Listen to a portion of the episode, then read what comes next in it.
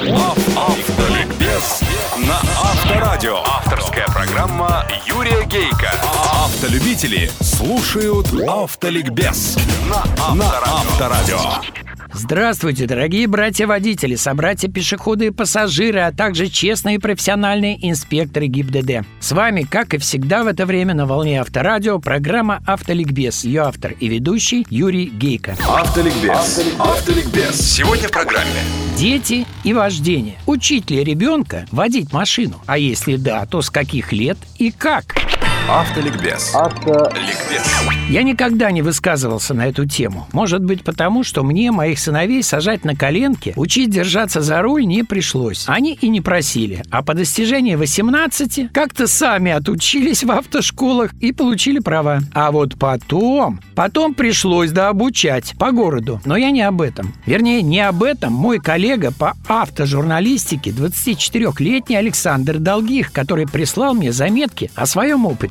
Он-то очутился за рулем в 6 лет, сидя у папы на коленях. И как он пишет, 13 лет я уже неплохо управлял машиной для человека, который кровать-то свою толком заправить не мог. С маленьким сыграйте в игру. Рассказывайте обо всех встреченных на дороге знаках, что они значат, а потом наоборот. Пусть он вам рассказывает. Это и поможет запомнить и навсегда убьет время и скуку поездки. А для тех, кто постарше, Александр дает отличный совет. Если у дитя огромное желание водить, сажайте его в карт. Но Саша, правда, забывает о том, что картинг – это нынче удовольствие дорогое. Я бы этот совет дополнил. Пацана с огромным желанием рулить уже после 6-7 лет попробуйте потренировать на аттракционе картинг. Причем поставьте ему задачу не таранить, не обгонять других картингистов, а уворачиваться от них. И установите отцовский приз за заезд, в котором сын или дочь не допустят до себя ни единого пикировщика. Обучать можно лет с 10, а то и с 15. И вот первое правило, с которым трудно не согласиться. Учить там, где нет людей, машин, препятствий. Отлично подойдет пустыня или ровное поле, желательно заасфальтированное. По мнению психологов, именно в этом возрасте ребенок понимает, что он делает, может контролировать свои действия и поступки, отвечать за ошибки, совершенные во время езды. Малыши же на папиных коленях не ощущают автомобиль, не осознают, действительно ли им нравится ездить на машине, нужно им это или пока нет.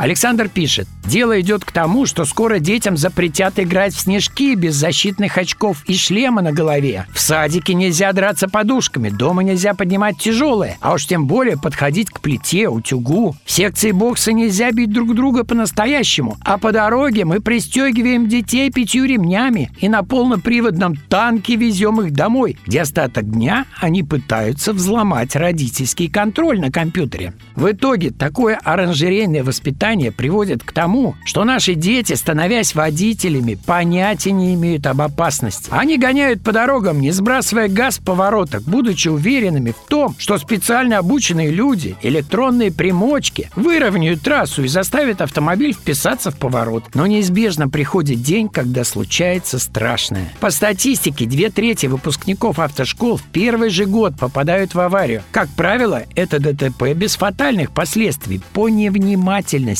Вашему ребенку-водителю больно, он плачет, но не от боли, а от того, что когда он был маленьким, взрослые не позволили оказаться ему в подобной ситуации и научиться из нее выходить. Саша считает, что каждый человек, только еще собирающийся стать водителем, должен попасть в аварию или ситуацию потрясения, от которой станет самой эффективной психологической системой регулирования скорости, пока водитель не достигнет зрелости и опыта. И я с ним согласен и советую. Позвольте испытать стресс своему уже ездящему, уже с правами ребенку. Бросьте на его площадке пару накачанных баллонов от грузовика. Запретите их касаться, задайте ему маршрут и сядьте на заднее сиденье. Только без комментариев о пойманных кочках, не очень плавных переключениях, чересчур резких торможениях. Пусть почувствует волю, расслабится и покажет, как он водит без шпионов. Поговорите о его ошибках потом, когда он успокоится, и научите Научите его, несмотря на камеры, парктроники, зеркала, крутить головой на 360. И еще нужно развить косоглазие в кавычках, чтобы один глаз всегда смотрел на дорогу. Научите, как отрегулировать сиденье и зеркала, как буксовать, как раскачивать машину, чтобы выбраться из грязи, что такое аквапланирование, что будет, если в колесах разное давление, как тормозить на смешанном покрытии и так далее. Меня этому учил папа, пишет Саша. Не за неделю, а постепенно в течение многих лет. Ну что ж, спасибо тебе, Александр Долгих. Видишь, как повезло твоей Сонечке. Она еще в школу не ходит, а ты уже все о ее водительском будущем знаешь.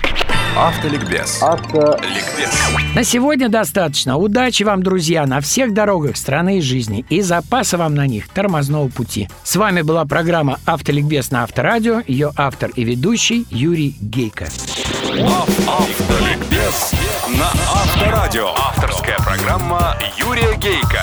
Автолюбители слушают Автоликбез на Авторадио.